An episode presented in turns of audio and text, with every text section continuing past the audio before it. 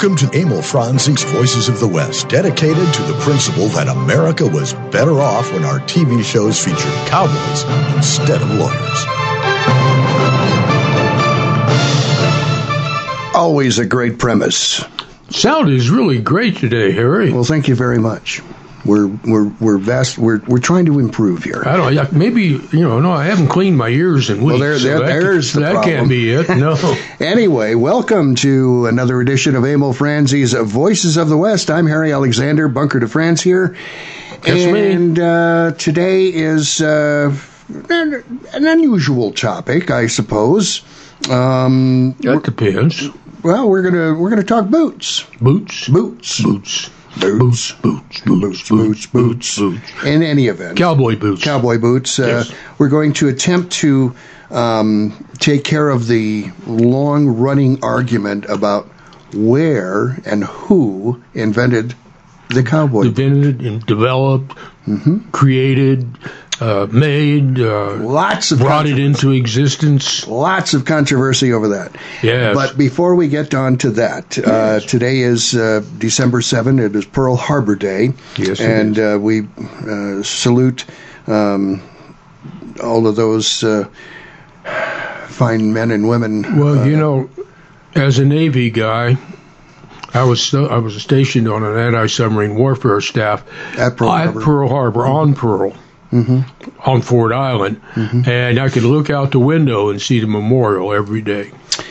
Yeah, uh, I've not been there, but uh, all the pictures, they're very, very moving. In any event, uh, thank you uh, to the And you know greatest. what's weird? Thank you to the greatest generation for uh, the service. And you know what's weird is you can go down there to the memorial and you still see bubbles coming Yeah, up and yeah. oil coming up. Yeah, I've, I've seen that in video, and also it is the uh, important that um, Yeah.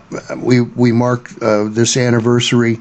Um, this first year we lost, uh, first year or a year since we lost our partner, um, Joe Dreyfus, and uh, we missed the little sucker.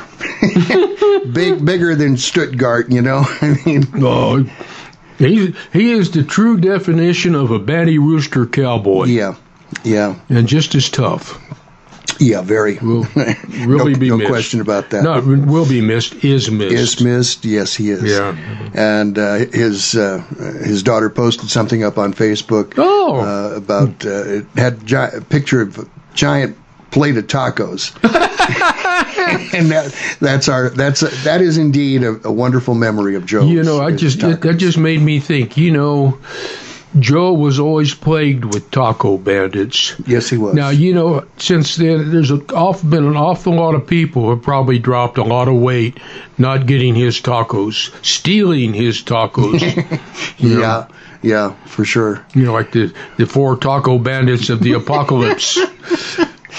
Yes, indeed. Yeah. Well, in any event, we're going to talk boots today, and um, if you've got something that you want to uh, get off your heel, as it were, or don't tiptoe around it, please. No. Um, just post post it at our Facebook uh, page at uh, facebook.com slash voices of the west and because I'm, I'm looking at it right now as we speak and uh, just waiting for somebody to Yeah. say something there and if you'd say something bad well that's okay too, That's too. Uh, I don't care You know, we want to. Do we want to hear from you? yeah Heel, yes. yeah and uh, also, Cowboy heel. yeah and if you uh, so desire and uh, would or would like to send an email to us it's uh, voices of the west at gmail.com and we'll get it all taken care of Tell us about your favorite pair of boots. About the first pair of boots you bought.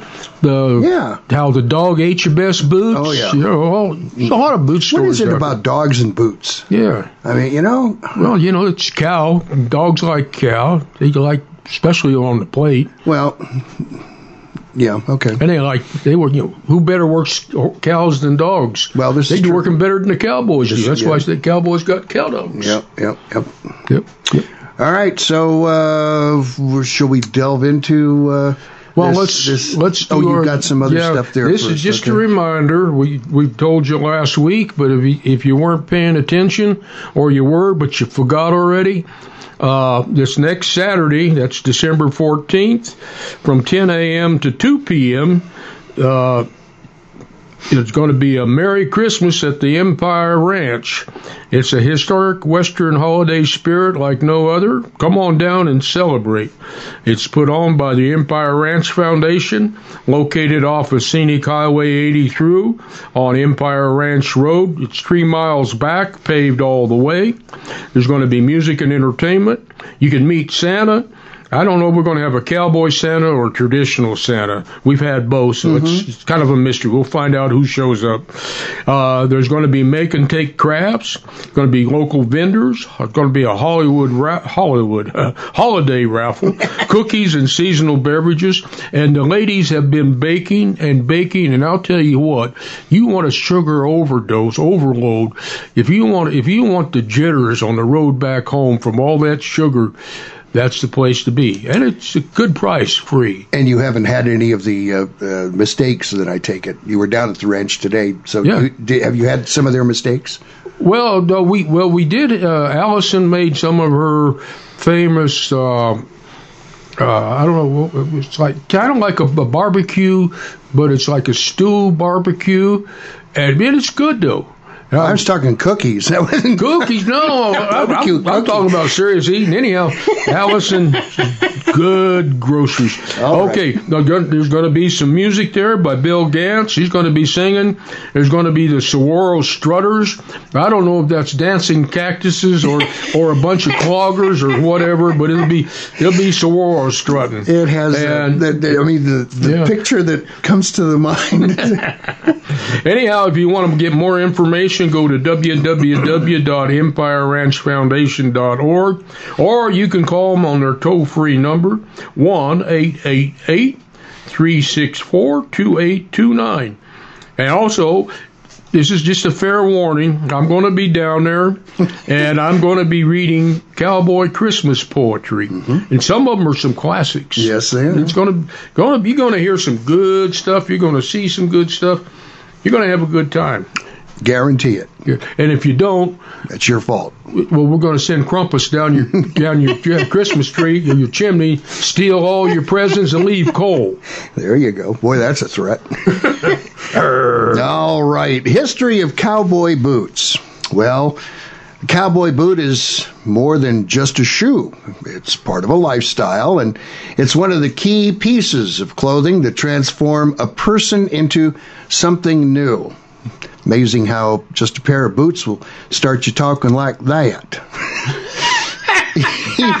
Even with wait, a, wait, wait, what are you wearing? There? I, am not wearing boots. Yeah, I'm looking there. I just oh, you, you, well, you got the toes look okay. Though. Yeah, yeah. Uh, not, you, not, don't have, you don't have your flip flops. No, no, no flip flops today.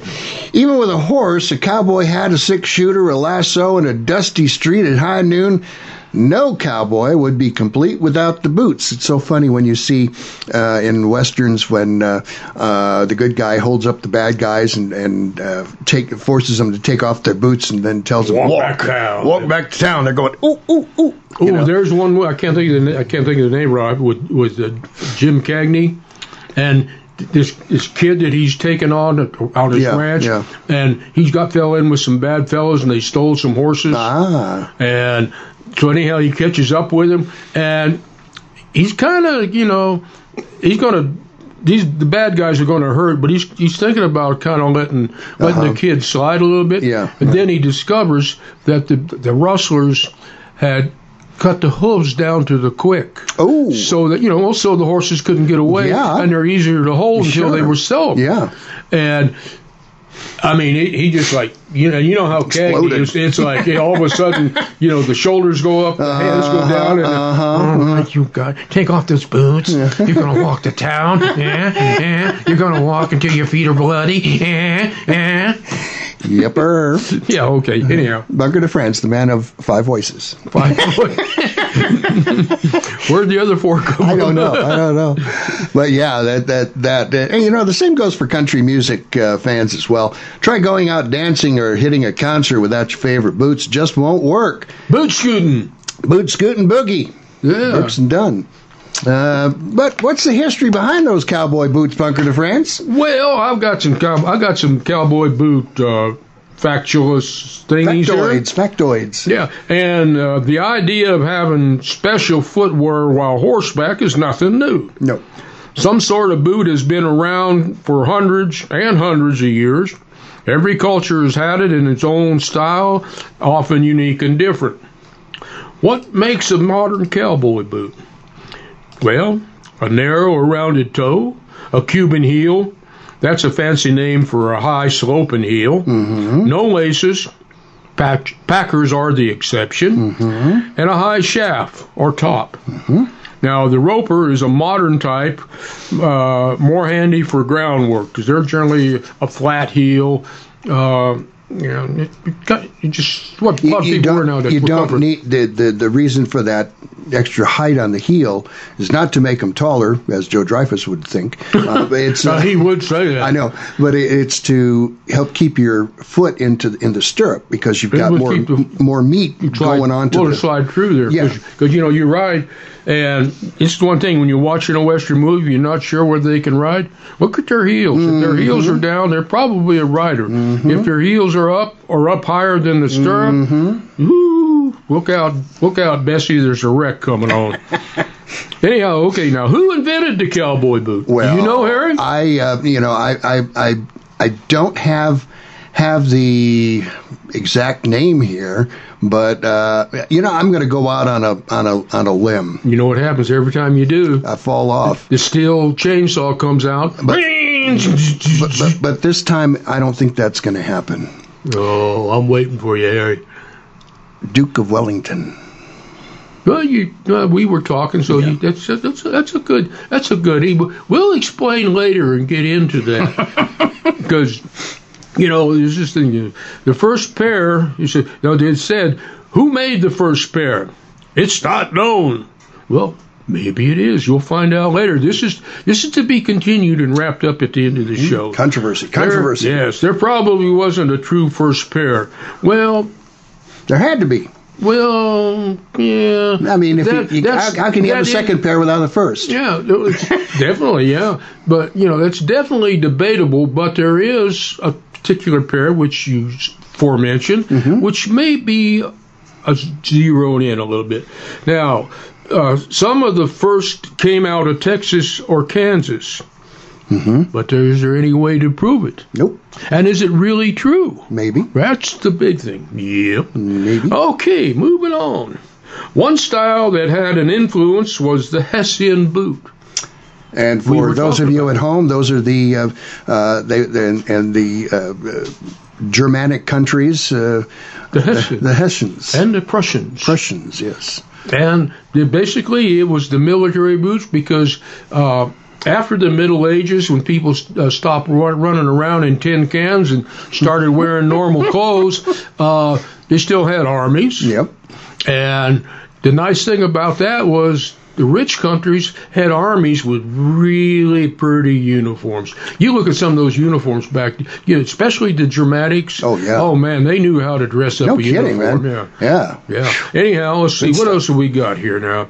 Oh, yeah. A part of the cavalry uniform during the 18th century was the Hessian boot in Europe. Now, most had a rounded toe with a slight heel and reached to near or to the knee or higher. Uh, now, moving a little bit forward, getting closer to more modern time, we run into the vaquero influence. Now, a lot of people think vaquero is is a uh, Mexican cowboy. Well, he was, but before that, he was a Spanish cowboy, and the Spaniards were really cattle raisers for a long time. Yes, they were. Anyhow, the forerunner of the boot was what the earliest Spaniard vaquero rode. Now, these vaqueros who first came over here from Spain before there was a Wild West, coming to Mexico, Texas, and a little bit later to California. Uh, they brought their traditions and way of working livestock. It spread throughout the West. Their footwear was quite like the cowboy boot. I will mention that one of the big differences was that they really preferred a low top. Mm-hmm. Kind of like an ankle high or a little bit mm-hmm. higher, which is still popular with some folks, mm-hmm. especially as a dress thing when you don't want to go out with real boots and you want to fudge. Uh, one influence on the early boot was that they had to be strong, sturdy, hard wearing, and most important, affordable because cowboys cowboys weren't like rich guys that could go out and have really fancy custom made handmade boots made Thirty a month and found. pretty much and whatever you could find. But that's the funny thing they would go out and spend good money but they didn't want the fancy boots they wanted those sturdy boots that you know would last until the next year when they would get another pair Well, that makes perfect sense Yeah. to do that. I mean, obviously, you know, you, you've got a, a Now- job that requires uh, you to have certain kind of footwear and a Yeah. certain kind of clothing. You're going to go out and get what you need, the so you don't trade what. Yeah, so you don't get yeah. hurt uh, or, the hat, on the job. the yeah. Mm-hmm. or chaps, whatever you want to call them. And now another influence comes along a little bit later.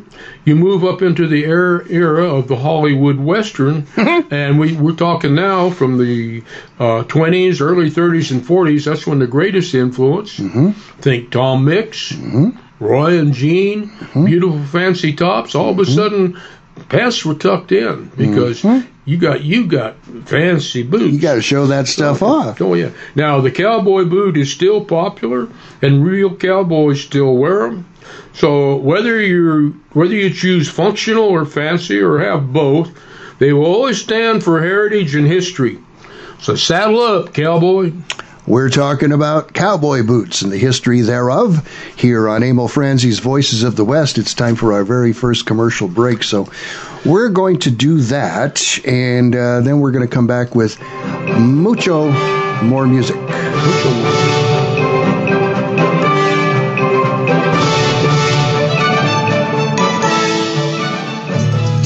Tucson Trap and Skeet Club is one of the best kept economic secrets in town. This 900 member group maintains one of the finest shotgun shooting ranges in the country, featuring trap, skeet, five stand, and sporting clays fields, and hosts national and international events that bring thousands of people and millions of dollars into our community. The Spring Satellite Grand American Tournament alone involves 1,200 participants for 10 days. Learn more about this and their other contributions to our community at TucsonTrapandSkeet.com.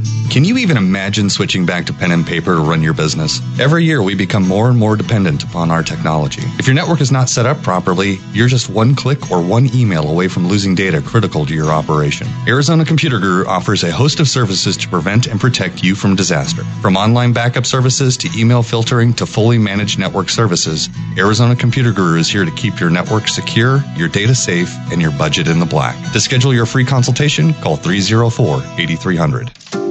Imus Wilkinson Investments, 777-1911, is a unique investment management firm. They pay little attention to where the market indicators are because smart investment management goes way beyond checkered stock exchanges. They are very good at managing all types of investment based on client expectations. They build relationships, and they want clients, not customers. My family is proudly included among them, and they'll help you as they did us design a portfolio that achieves what you want when you need it. Imus Wilkinson Investments, they're really good at what they do. 777-1911. Hello, friends. This is Laura Darnell, the host of Homegrown KC, a podcast dedicated to exploring Kansas City's fascinating history and sharing stories from its rich past. Each episode will cover a person, place, or event from Kansas City's history. Homegrown KC can be found on iTunes, Spotify, Stitcher, Pandora, Google Music, and anywhere else you listen to podcasts. For additional information about the show, please visit my website, homegrownkc.wordpress.com. Read classic Western comics anytime at voicesofthewest.net.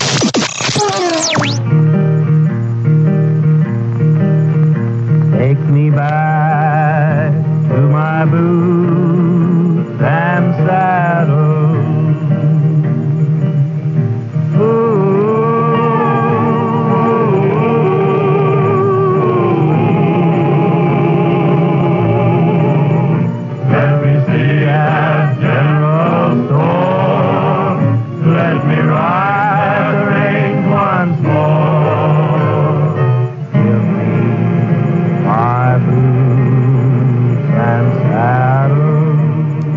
can't find much of a, a much better crooner than uh, Gene Autry there. Boots and saddles, Gene Let's Autry. ooh, ooh a little while there. Ooh. oh, you can't beat Gene. Yeah, no, you can't. You could, but he, I'd, I'd, I'd have to throw rocks at you. You know, Yeah. we don't we don't cotton to that kind of thing. So Yeah, a lot of lot of tradition there. Well, you know, Why don't I talk about a couple of couple of the boot manufacturers? If I talked about them all, we'd be here for a month of Sundays because there's Or literally Saturdays. hundreds, especially nowadays. There's hundreds of them. Or, back or, then- or a month of Saturdays since we're here on Saturdays. in our case, yeah. and you know, back then in the early, you know, during the cattle drive days, because that's when they really got Yeah. got Sure. started and going. Yeah. Uh, you know, all these little towns in Cac- uh, in Kansas and Texas, and then as the years went by and the cattle industry spread, uh, they all had cobblers, you know, boot makers. Well, I think bef- before you do that, I think we need to go back to um, the early 1800s. I mean, th- th- there were boots being worn uh, by tradesmen.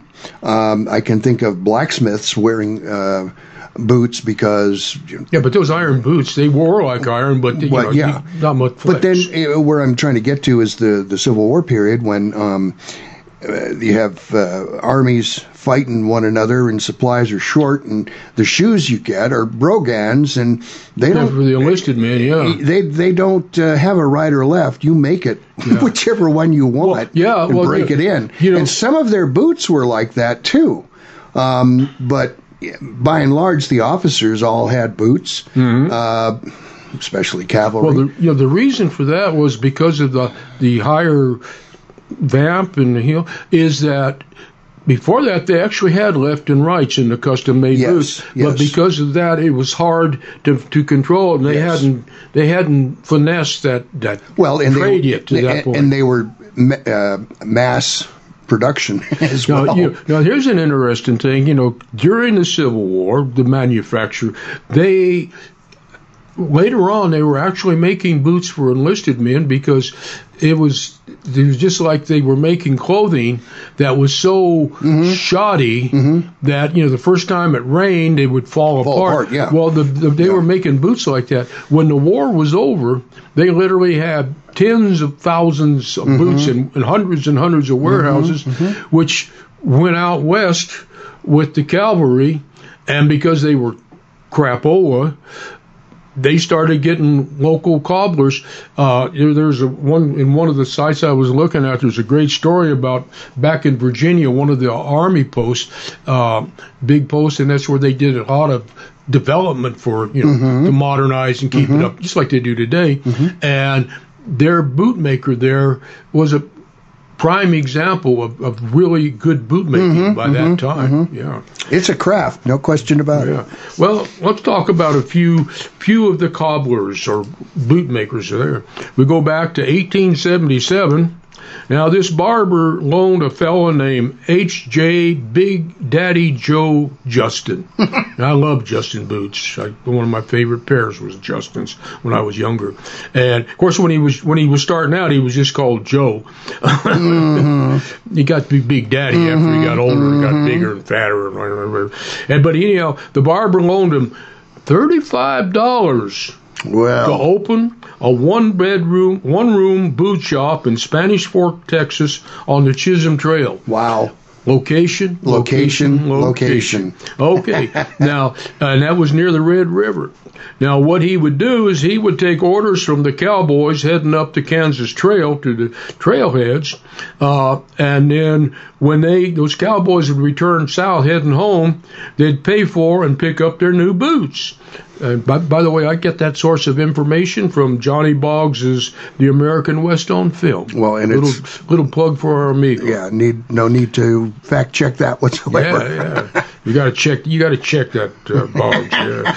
Uh, okay, now we move on to Olsen Stelzer boots.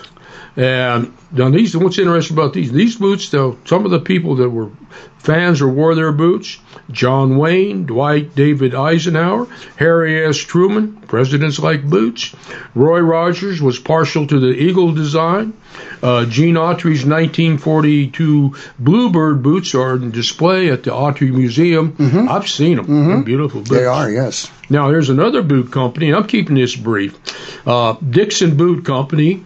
They made boots for John Wayne, Hank Williams Sr., Ernest Tubb, and many of the original Grand Ole Opry folks. because you know country music is like you said earlier. Country music isn't country music unless they got them gaudy cowboy boots Right. with the real pointy toes. That's right. And the cowboys go snicker, snicker, snicker. I mean, well, What's cowboy snicker a lot? we snicker snicker burp, burp. Um, we we I, I I'm not going to say what uh, we would call those uh, real pointy real Cockroach boots. no no no they they kick some stuff Oh, shit kickers. I wasn't going to say it that's bunker to friends at uh, voices of the west at gmail.com Well, you know, all I'm doing is saying what has been historically I know. and traditionally used, and for anybody that's politically correct and think that's evil, bad language, bummer you're an ignoramus. there you go I'll Yeah. insult you on on top of profaning you. Yeah, the the urban cowboy did not necessarily uh, Invent the West. invent the West or or really help out much in. Um, You know, you know, this is so funny. I'm glad you mentioned that because that made me think of the movie Urban Urban Cow- Cowboy, Mm-hmm. and Urban part is right. Cowboy part, that's a bunch of hooey. These guys were oil field workers. Nothing wrong, you know. You know, it's like you know nowadays you're just as likely to see me in a pair of tennis shoes. Mm-hmm. Now they're not just any tennis shoes; they're Tony Lamas. Mm-hmm. But you know the reason I wear them is because I don't want some. If I wear cowboy boots, someone might mistake me for a trucker. So that's that's it. That's that's the, that's the story behind the story. and you're sticking by it. Yeah, I'm sticking by it. Now I'm going to move on to a bootmaker who's one of my favorites and one of the probably mo- modern times, even though he passed away a couple of years back, was one of the most popular and sought after bootmakers in the country. Okay, And you, I'll bet you know his name. I probably do, but I'm going to let you uh, move Okay. on with that. Paul Bond. Oh yeah, down in Nogales. Mm-hmm. And it's a family owned and uh, operated business since 1946. Uh, some of the people, and this is this is amazing. I went through a list of people, and there was, I mean, these are named people, not you know, not you Sure, or me, but yeah. pe- people you would know recognize the name. I want you to get ready to let your jaw drop, uh, your jaw drop down around your knees. Baxter Black, Buck Brannaman, Buck Taylor, Clint Eastwood, Don Edwards, Frank Sinatra, that Brooklyn cowboy. uh, who are the, where we go? Gene Autry, Jim Shoulders, one of the greatest rodeo cowboys of all time. John Wayne, here he pops up again. Johnny Cash, Kevin Costner, Monte Hale, my good old amigo. Paul Newman, Rex Allen, Roy Rogers, Sam Elliott, Slim Pickens, and that beauty of the West, Reba McEntire, and so on and so on. lots of important customers. there. Yes, and I'll tell you what, you could go down there, and this is one of the neat things about going down to Paul Bonds, because I mean they fussed over you, but somebody like me, I'm not going to, I, I can't afford to go down and buy really expensive boots. Well, if we'll say John Wayne had a pair of boots made, and they you get the boots, and he wasn't quite satisfied with them, he'd send them back then and make him a brand new another pair of boots. Sure, and- well, mhm. those boots would go on the shelf, and instead of being on the shelf for four or five hundred dollars back then, Yeah, it would be a hundred bucks, Mm-hmm. fifty to a hundred bucks. I mean, custom made, beautiful boots with all the care and precision that the the master could put in. have in. you ever worn a pair of custom boots? Yeah, they were they were you know second, not seconds, but uh, you know it was like like the Paul Bonds or you know you go up to, you go out to Nudies in Hollywood, Yeah. and there you, you go in there and Nudie had some Hollywood prices. Yes, Todd took me there. Yeah, and you saw, but you know, you go in there, and all those, and then there would be some boots over there again that were made for somebody. Yeah, uh, yeah. that for one reason or another, you know, they didn't like them, didn't Right. fit right, or whatever. They just put them on the shelf with a tremendous markdown. and if and if Nudie liked you, I don't know that he liked me or not, but but Monte Monte Hale was a really good friend, and I'd go in with Monte all the time. And Nudie would get out his mandolin and play his mandolin, and and uh, Monte would warble a couple of good old trail songs, and you know you, you, you get some good deals. Monte would walk out with free stuff. And entertainment. Yeah, Yes. yeah. Okay, I could mention cinch boots. I'm not going to Okay. because they're kind of they're kind of uh, Urban cowboyish. Well, not so much. I won't say urban because cinch shops. Is a lot of rodeo cowboys are, are buying their stuff, but they're uh, they're kind of like a Walmart type thing, and and you know, and it's just you know very hyped up. Okay, we're going to move over to another another though the the higher Hyer boots, great boots. Uh, they were founded around 1880 by the brothers Charles and Edward Hyer. And Charles is traditionally considered one of the earliest boot makers. Uh, he made boots for Buffalo Bill Cody, Tom Mix, Will Rogers, and back in the saddle, Gene Autry. Now, we're going to kind of close out on the manufacturers because you can't talk about them without talking about Casey. Mm-hmm. What do you know about Casey? I know Zippo. Zippo. Well, the, the, Lucchese brothers were two Italian immigrants that arrived in Texas uh, in 1882.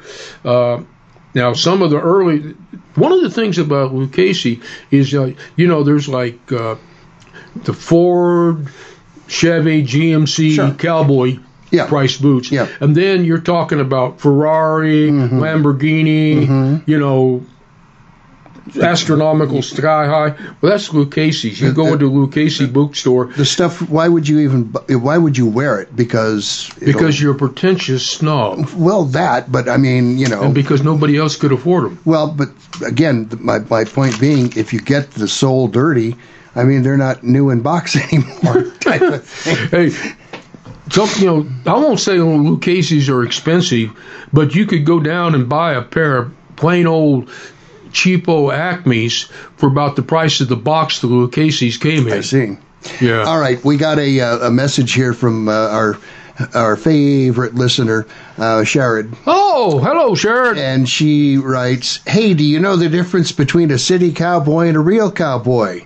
A real cowboy has the stuff on the outside of the boots. Yep. Bless you, darling. Bless you. That's beautiful. Oh my goodness! And I think on that note, we'll just uh, take a stop right there and uh, do our next commercial break here on Emil Franzi's Voices of the West. We are talking about boots. Boots, And boots. boots, boots, We're gonna go boot scoot boogie right out of here. So we'll be right back.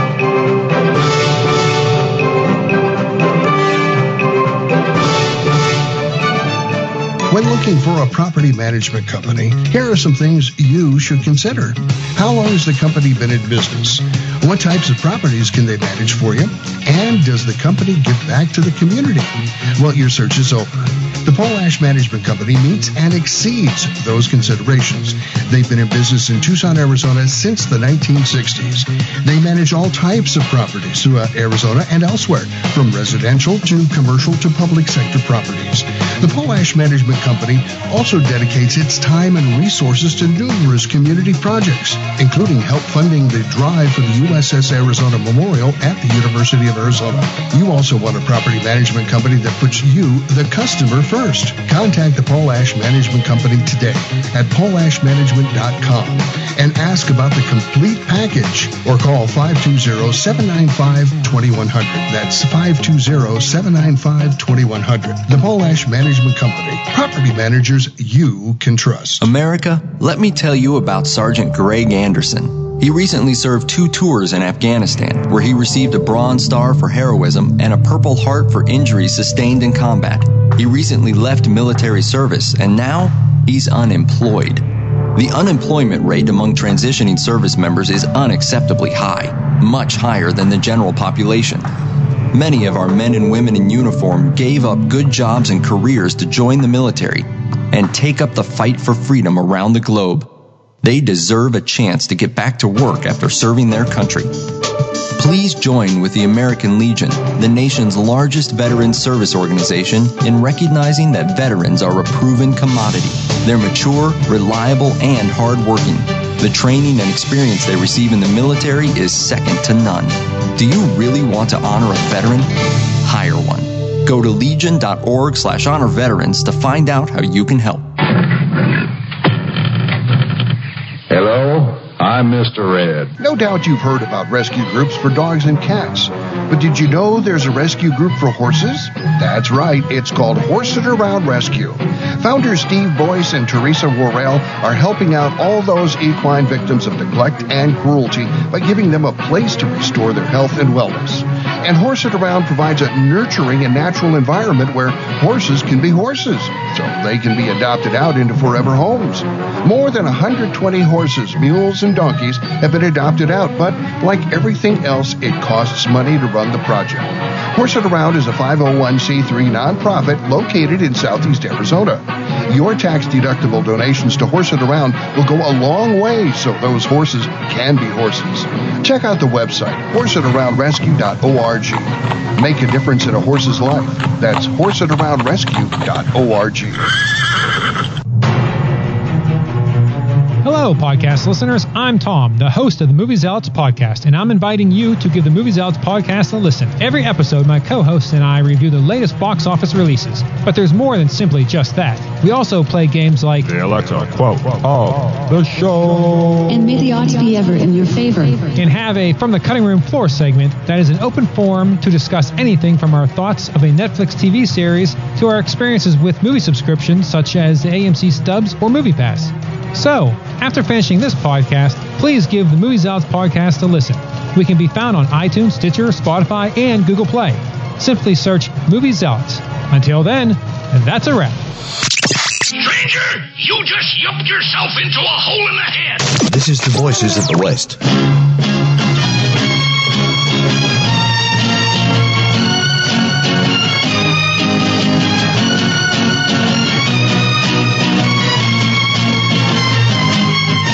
Hey, nothing like having a little bit of uh, Yosemite Sam in there, huh? Hey, it's better to have a hole in your boot than a hole in your head. There, there you go. Yeah. it's Well, words, words to live by. I'm going to use I'm going to use Lucchese to segue into the next part uh, of our discussion about cowboy boots. All right. Lucchese is the official bootmaker to the Dallas Cowboy Cheerleaders. The what now? One the more. Dallas Cowboy Cheerleaders. Well, now. Little white boots that they wear. And the reason I do that Ah, is because we're going to talk about here that cowboy boots became fashionable among young cowboys. That's dudes to you other folks. Fancier with more elaborate stitching, brighter colors, and ever more intricate inlays and overlays. Where a Lone Star had once been more than enough for a fancy cowboy, now multiple stars as well as images of cactus, six guns, lightning bolts, and so on. I mean, in some of these some of these boots are in museums now. They're, just- works of art. They are. They're awesome. It's like tattoos. Yeah. You know. Hey, Sherrod uh, re- uh, sent us another. Oh, message. did she? She says uh, best bargain in boots. She picked up a pair of belly cut python boots at a yard sale for twenty bucks. Awesome. Best fit. Perfect. Python. Oh me. He's up to my knee. oh, whoa, he swallowed my toe. Oh, heck, he's up to my necks. Oh, Well, at least he didn't do backwards poetry. okay. Well, now see what we're what we're doing is we're talking about Texas chic, uh, which kind of come across it come about in the '80s. Uh, Dallas ruled the TV airwaves. Uh, Urban Cowboy was on top of the box office, and around 2007. The Texas legislature named the cowboy boot the official footwear of Texas. no kidding. Isn't that something? You know, in, in Arizona, the, the I think the official footwear is flip flops. That's what it those- is in those- You know those those those goofy looking hiking sandals. You know, who Oh, wants yeah. to go hiking in the desert with sandals? Uh, you know, I, I've never understood that. yeah, it's like, ouch. yeah. Well, okay, now let's move into another area. Okay, let's. I've got some information from a feller named Lyle Lovett. You might have heard of him. Don't touch my hat. Yeah, he's, he's like an institution in Texas. He's No a kidding. he's a favorite son, uh, Musician, actor, actor. Yeah, Robert, all around, all around good guy. Robert Altman couldn't make a good movie without him. I, you, you think? He's a twin a Twin Peaks character if there ever was. Yes, definitely. Anyhow, let's see what we got here to say about him here.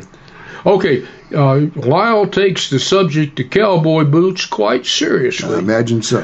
One of the most revered singer-songwriters Texas has produced. Now, here, here goes on. Here's kind of what he has to say. This is kind of his his take on cowboy boots, and but I think it's a pretty accurate one. He says there have always been a few general rules when it comes to boots. First, and this is good, wear your pants long enough. Real cowboys have a stacked effect with their jeans. That means that when they rest their foot in the boot, they kind of wrinkle up. Now, Harry, why do they do that? Why do they wear them so that they they wrinkle up like that? Well, you don't want stuff coming up the side of side of your pant, your pant leg, right? Where do you come up I with don't that know. kind of stuff? Any, that's that's okay, Madness, Harry. I'm sure not going. I'm going to stop asking you questions, serious questions. Okay. I expect serious answers. Oh, well. well, the reason they do that is because when you're when you're mounted up on horseback, you don't want your boots. You know, you don't want your pant leg about halfway up your boots. Your boots are still covered. They're still protecting the boot tops and your leg, unless you got them tucked in. Well, in which right. case, nobody knows whether they're stacked or not. Well, and again, that's to protect crap from coming up into the pant leg.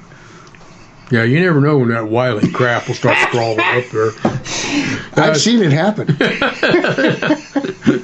I've had critters crawl up. Ever? Yeah, crawl down too. Yeah, Yeah, okay. Well, I say, where are we at here? Okay. Okay. Oh, okay, here we go. Um, there we go. Okay, now in Austin, oh, Texas traditions. That's I'm not sure what that's talking about there. Okay, yeah, uh, that was uh, Guy Clark, Texas tradition. Uh, he was a legendary, a legendary bootmaker, Charlie Dun- from Charlie Dunn's shop, and Charlie worked at Capitol Saddlery before opening his own place. And I'm going to skip that part of that there. Well, yeah, uh, kind of we had been talking about where the most of the major boot manufacturers have located Mm-hmm. to now. Uh, and they, you mentioned that they all seem to be in El Paso. Yeah. And uh, yeah, I think so. Uh, I know my brother-in-law took me around a number of boot shops in El Yeah. Paso, and well, like I couldn't afford any of them, but uh, they were sure nice to look at. You know why part of that reason is? Why is that?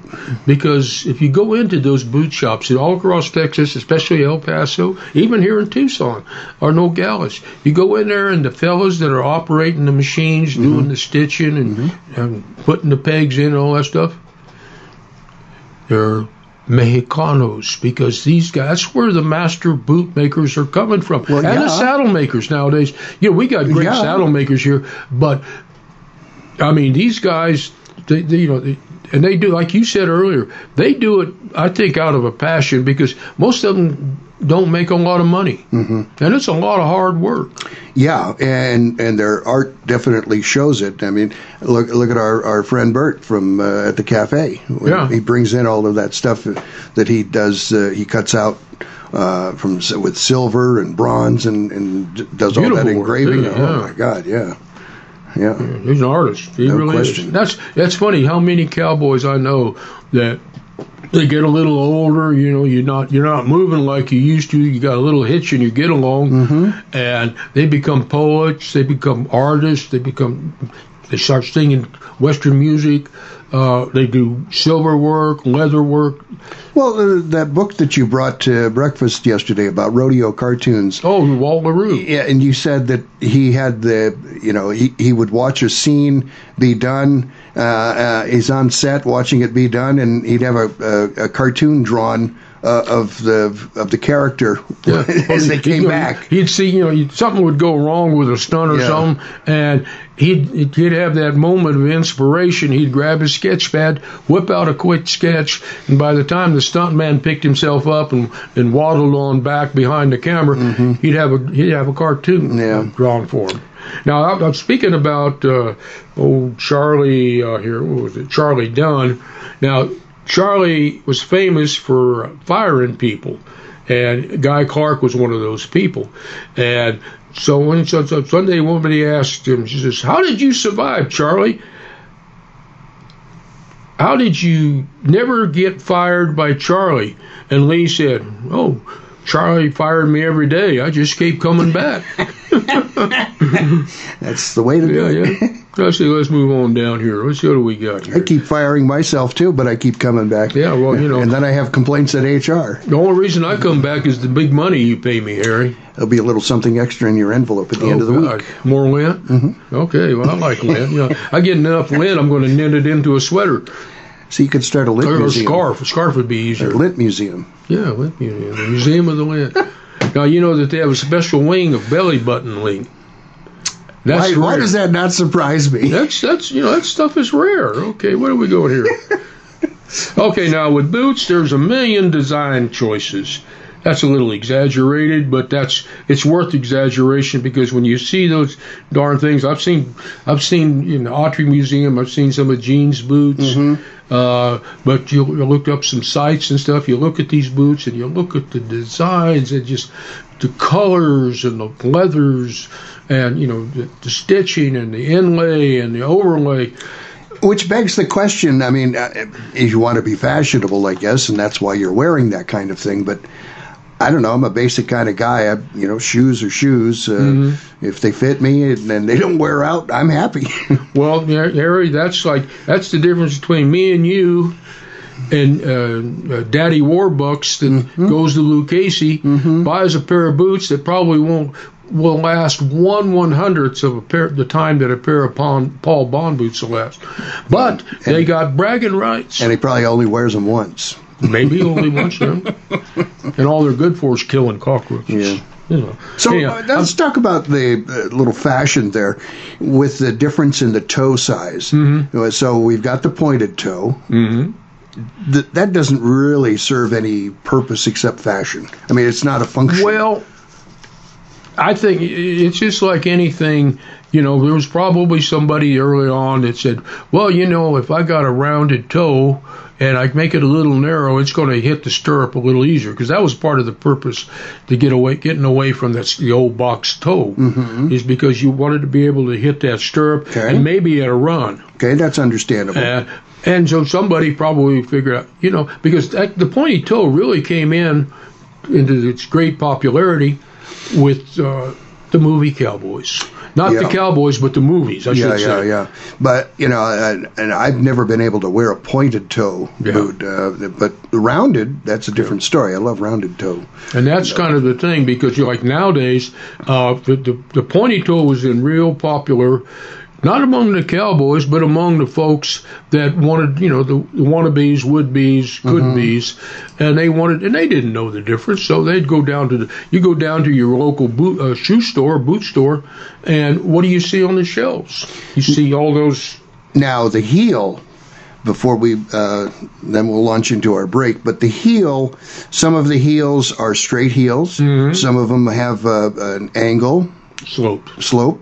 And what's uh, Well, again, what, what did you find in your research? Well, some that? of that's function, some of that's the cowboy likes the slow heel and the higher. In fact, it, it in fact you go and look at some of the old time cowboy boots that are in some of the museums, and they'll be anywhere from two inch to four inch heel on them. So is that for the so Some was the vanity. Spurs? So well, will the Spurs fit any better that way? Well, I mean, when you got a pair of boots, they got what they call a spur welt. Mm-hmm. If you look at it's one way when you look at a pair of boots and you're in a, a boot store, and the heel comes down and it just smoothly transitions. Uh-huh. You know, the the heel smoothly transitions into the into the boot heel.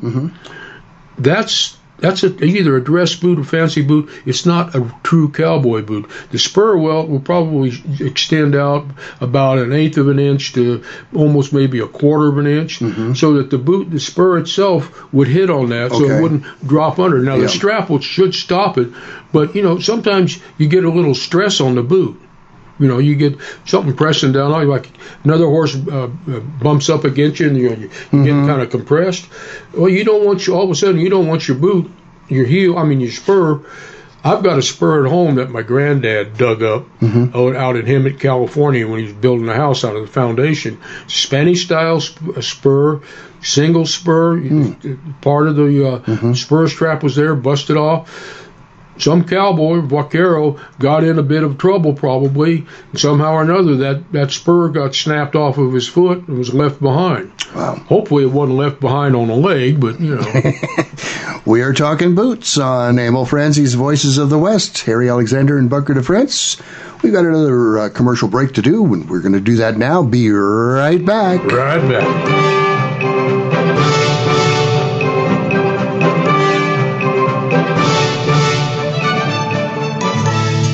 Besides bringing millions a year into this community with national and international events, the Tucson Trap and Skeet Club at 7800 West Old Ajo Highway services the local shooting sports community with a 380 acre site featuring trap, skeet, five stand, and two sporting clays fields, as well as a 9,000 square foot clubhouse, which all is available to local shooters, and soon an archery range. Check it out at TucsonTrapandSkeet.com or take a drive out west of town and see it for yourself. New members or single day use welcome. Hi, this is Joe Mantegna. Every time my Uncle Willie tells me about his service in Patton's Third Army in World War II, I'm reminded of what we owe the U.S. Army. Fourteen generations of American soldiers who have courageously defended our nation. Their stories represent the best of America and should never be forgotten. Join me to help build the National Museum of the United States Army, a long overdue tribute to all American soldiers. To learn more, visit armyhistory.org. Imus Wilkinson Investments, 777-1911, is a unique investment management firm. They pay little attention to where the market indicators are because smart investment management goes way beyond checkered stock exchanges. They are very good at managing all types of investment based on client expectations. They build relationships, and they want clients, not customers. My family is proudly included among them, and they'll help you as they did us design a portfolio that achieves what you want when you need it. Imus Wilkinson Investments, they're really good at what they do. 777-1911. Old Western Radio Theatre every Saturday at 6 p.m. Mountain Standard Time only on the Voices of the West. BOW Radio.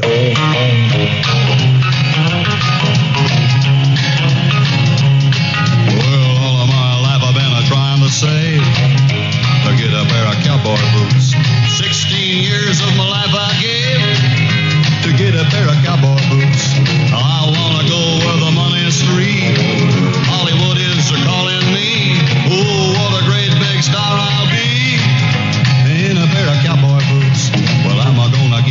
Yes, sir. You were a big star with your cowboy boots, weren't you, Bunker DeFrance? I was not a midnight cowboy, Harry. a little bit. I was never a big star. A little bit of Dave Dudley there. I was, I was, yeah. Uh, boom, boom, boom, boom, boom. These boots are made for walking. Oh, yeah. That's what I'm going to do. I'm going to stomp all over you. That's Don Collier doing uh, Nancy Sinatra song. That's right, Harry. I got a pair of cowboy boots here too. These these boots are older older than dirt. Yeah, uh, hell, I'm older than dirt.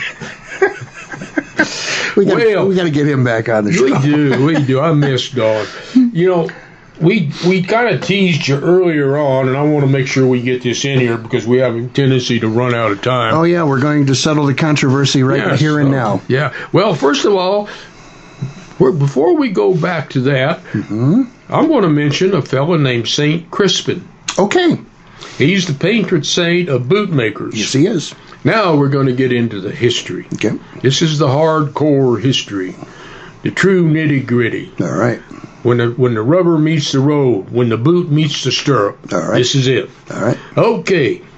Now, the earliest record of the riding heel describes invading Mongol tribesmen wearing bright red wooden heels. They were dapper little dudes. I reckon, huh? Yeah. Yeah,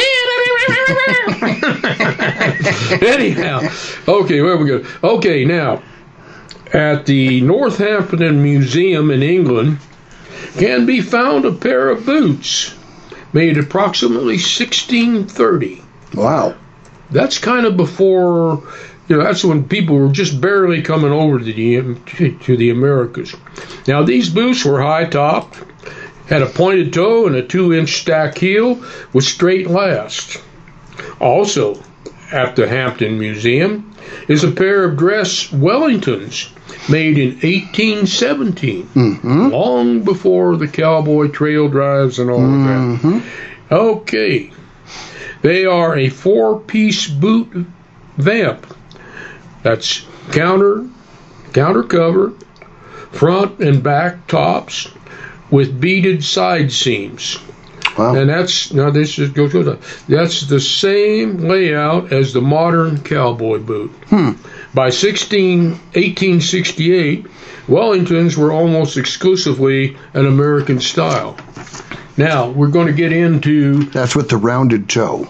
that's well, yeah, the rounded toe, or it could have even been the, the, the square toe. What we're going to talk about now is the, probably as close as you're going to get to as I can, as I can get anyway, and I don't I can't get too close to anything anymore. but uh, the Duke of Wellington, he went over to France and he, and he he whipped a little short French guy named Napoleon at a place called Waterloo. Well, he comes home and he's a national hero. I mean, he is a big he's big stuff. Well, the British Army back in that time, they were dapper dudes. They still are kind of dapper. And he had not been happy with the the more Hessian style boot. He liked to, uh, so he had you know, his, these guys are well, they're wealthy, well to do, had custom made boots. So he had uh, boots made with a lower top, uh, a little bit different heel, and being the great hero, he was like a superstar of his day. All the teenagers and everybody else had to go out and get their Beatle boots, or in this case, their Wellingtons. Or wellies, as they call them. Yeah, wellies.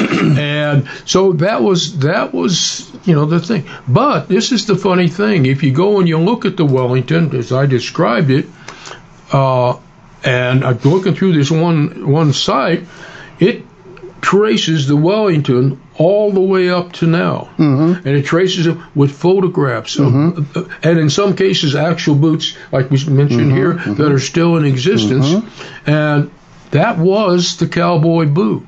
It was just the adaptation, it's changing the style. Now, one other thing, and this is kind of a uh, side story.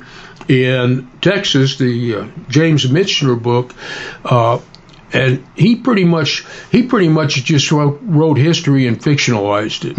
and in, in the book, I got I got to say I think I think it's the worst book he ever wrote. But that's beside the point. There's a, a, a section in there uh, when one America during one of his periodical invasions of Mexico, uh, they went down there, and, and part of the American force going down there was. Uh, a companies of Texans, and one company was made up of Texas Rangers.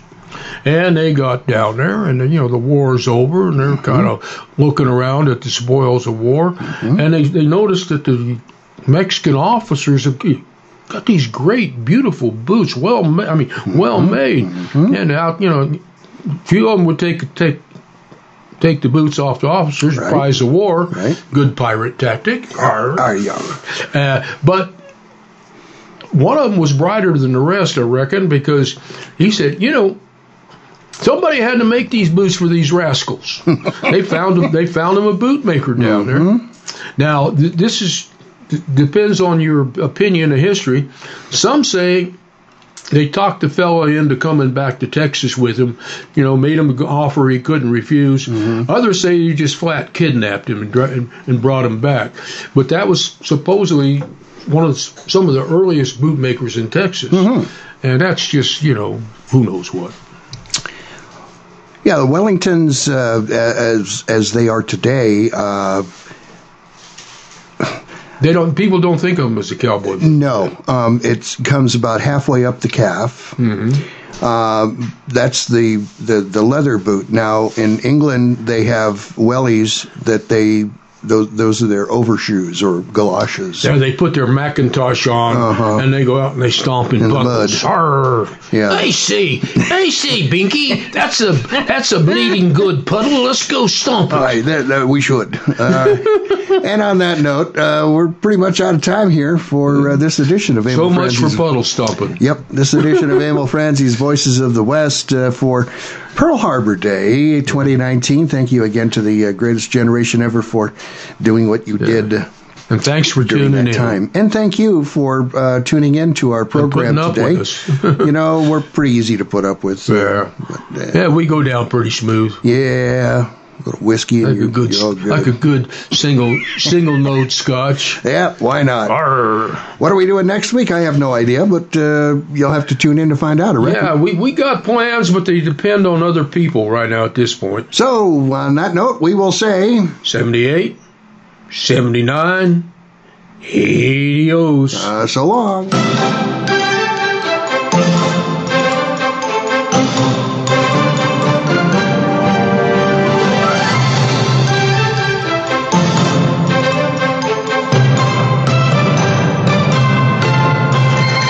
Thanks for listening to Emil Franzi's Voices of the West.